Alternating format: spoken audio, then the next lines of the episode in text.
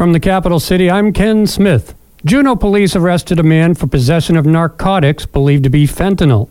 The police are awaiting confirmation of the content of the drug, which would take about two weeks, they said. The investigation began on January 19th when members of the Southeast Alaska Cities Against Drugs Task Force located a suspicious parcel being shipped to Juneau in the mail. A search warrant was issued, and officers seized a package, and inside were 86 grams of methamphetamine and 1,000 pills believed to contain fentanyl.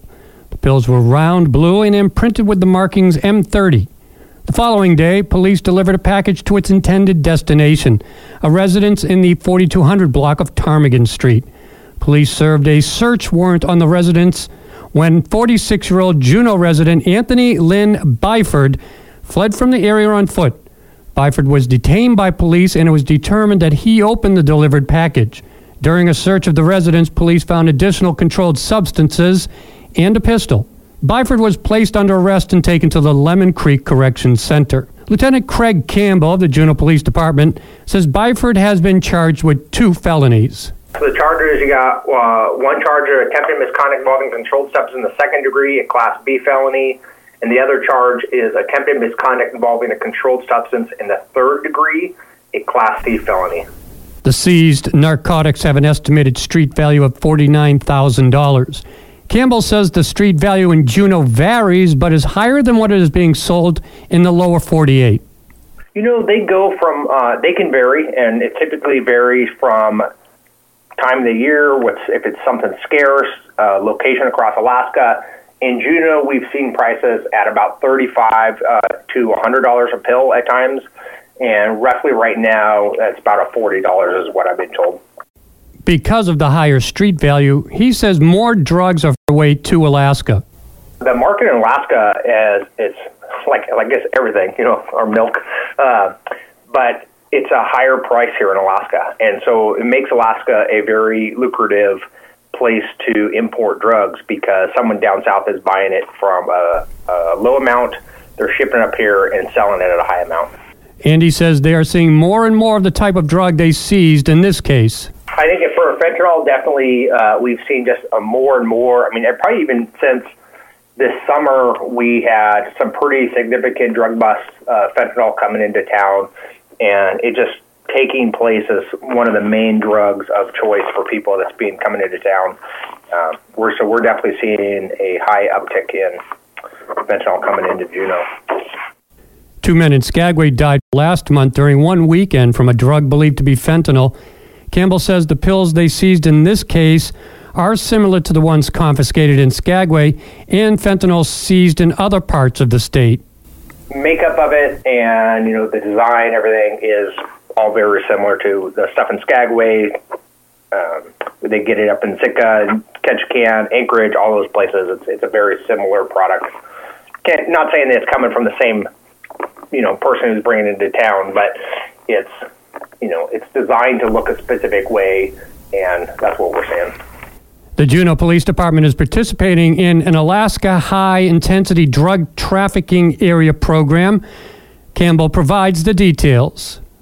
The Juneau Police Department is participating in a statewide advertising campaign designed to help communities partner with law enforcement in the fight against drug trafficking in Alaska. Recognizing that no single agency can fight this battle alone, the Juneau Police Department joined other participating law enforcement agencies of the Alaska High Intensity Drug Trafficking Area, known as HIDTA, to remove illicit fentanyl and other dangerous drugs from the community of Juneau and communities throughout Alaska. The Alaska HIDTA program, designated in May 2018, is spread throughout the state and includes partnerships between local, state, and federal law enforcement agencies. The Juneau Police Department is a participating agency in SECAD, Southeast Alaska Cities Against Drugs, a regional task force comprised of municipal police departments, Alaska State Troopers, Federal Bureau of Investigation, Drug Enforcement Administration, United States Postal Inspection Service, and Coast Guard Investigative Service. SECAD is part of the HIDTA program focusing on drug investigations in Southeast Alaska. And for people who want to submit a crime tip, he explains how. The Juneau Police Department and participating HIDTA law enforcement agencies are encouraging the public to report suspicious drug trafficking activity to AK Tips, which can be done quickly online while remaining anonymous. Just download the AK Tips smartphone app for iOS and Android. Alternatively, you can submit a tip securely online at the following website, akhidta.org, or text keyword AK tips, followed by your crime tip to 847 411. Anonymous tips for Juneau can also be made through juneaucrimeline.com. Juneau Mayor Beth Weldon was on KINY's Action Line. She says the rebound year last year from the prior year's COVID shutdowns to the economy was a little higher than expected, but not back to the normal revenues of the past. Now the city is planning for fiscal year 2024. A lot is based on predicting sales tax revenue, which has been challenging because of the anomalies of the tax during the COVID years. Much is based on estimates right now, she says. By the time we get to our budget, which we'll get the manager's budget April 1st, we'll have at least the first quarter of this year um, sales tax. So we can see if um, Jeff's predictions are standing true or if they're going to have to be adjusted. June 30th is the deadline for the budget to be finalized. She says there are other challenges beyond predicting revenue. I would say the greatest challenge is just trying to uh, get people that uh, come from different sides, trying to find the happy medium ground that doesn't make anybody happy, but we have to accept it. Some of her priorities this year, Weldon says, is addressing housing needs with new building projects as well and child care even though we've given a lot for a city, um, and we're one of the few communities in Alaska to do so, to child care, um, it's still struggling. And, um, you know, time and time again, we hear the importance of child care. So that'll be one of the issues that uh, we're still working on. And attracting new workers to the city is also a top priority, she says. Covered the, like the last finance meeting, and we're just um, starting to see it on this assembly, which we can talk about in a little bit, is trying to come up with ways to attract people actually just to the city and borough of Juneau, not alone just the city itself. And so the three things that the municipality came up with are signing bonuses, um, dependent care, whether it's help with child care or elder care or some other type of care, and uh, city 401k match The roadless rule is going to be implemented in the Tongass National Forest. Jaz Garrett spoke to some opposed to it. $286 million of federal funding will upgrade access for 35 coastal communities. And the Alaska Department of Public Safety Statewide Drug Enforcement Unit released its annual drug report.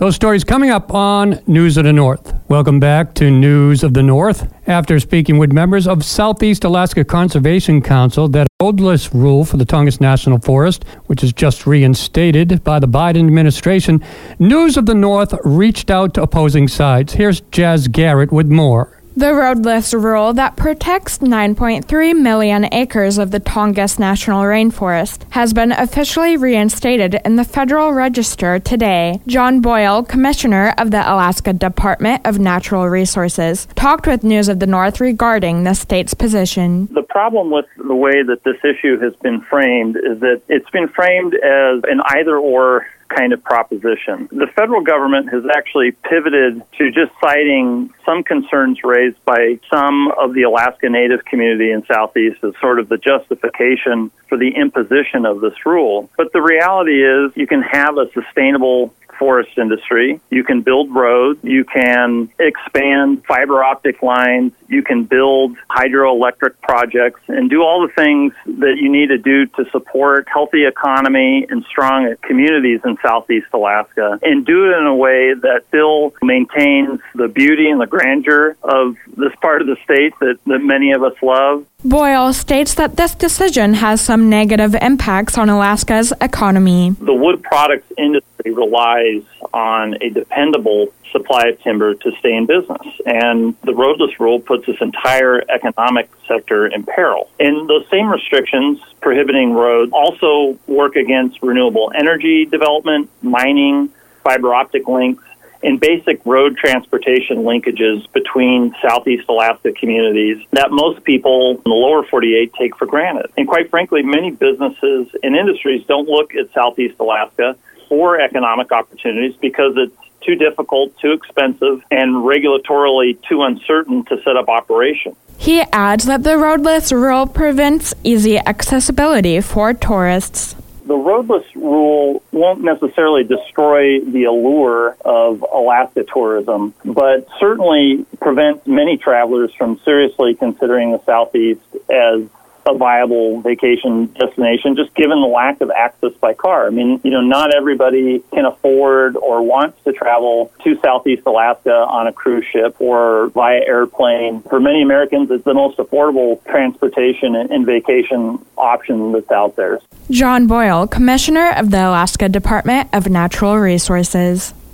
The Federal Transit Administration has committed nearly $286 million to upgrading access for 35 coastal communities, focusing primarily on rural communities. The grants to Alaska Department of Transportation and Public Utilities, part of a $384.4 million in federal funding from President Biden's bipartisan infrastructure law to expand and improve the nation's ferry service in communities across the country, as well as accelerate the transition to zero emission transportation. The funding allows Alaskans better access to jobs, schools, and health care.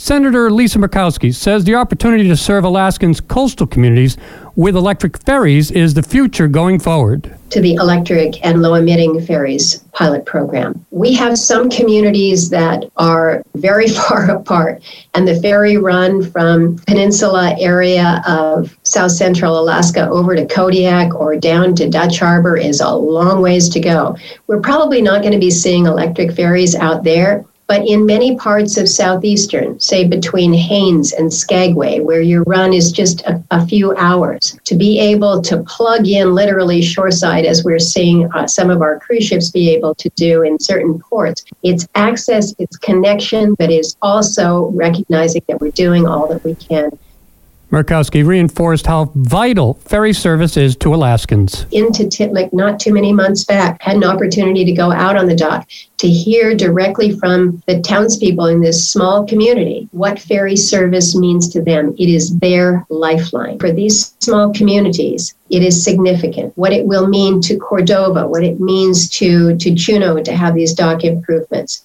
to recognize that the Tustumena will finally be replaced. We call it the rusty tusty. And boy, oh boy, is she durable and she's tough. But she has had a pretty long life for a vessel that is out in the Pacific waters. And being able to finally move forward with a replacement for her is extraordinary. The Alaska Department of Public Safety statewide drug enforcement unit released its annual drug report highlighting trends in illegal narcotics trafficking in Alaska.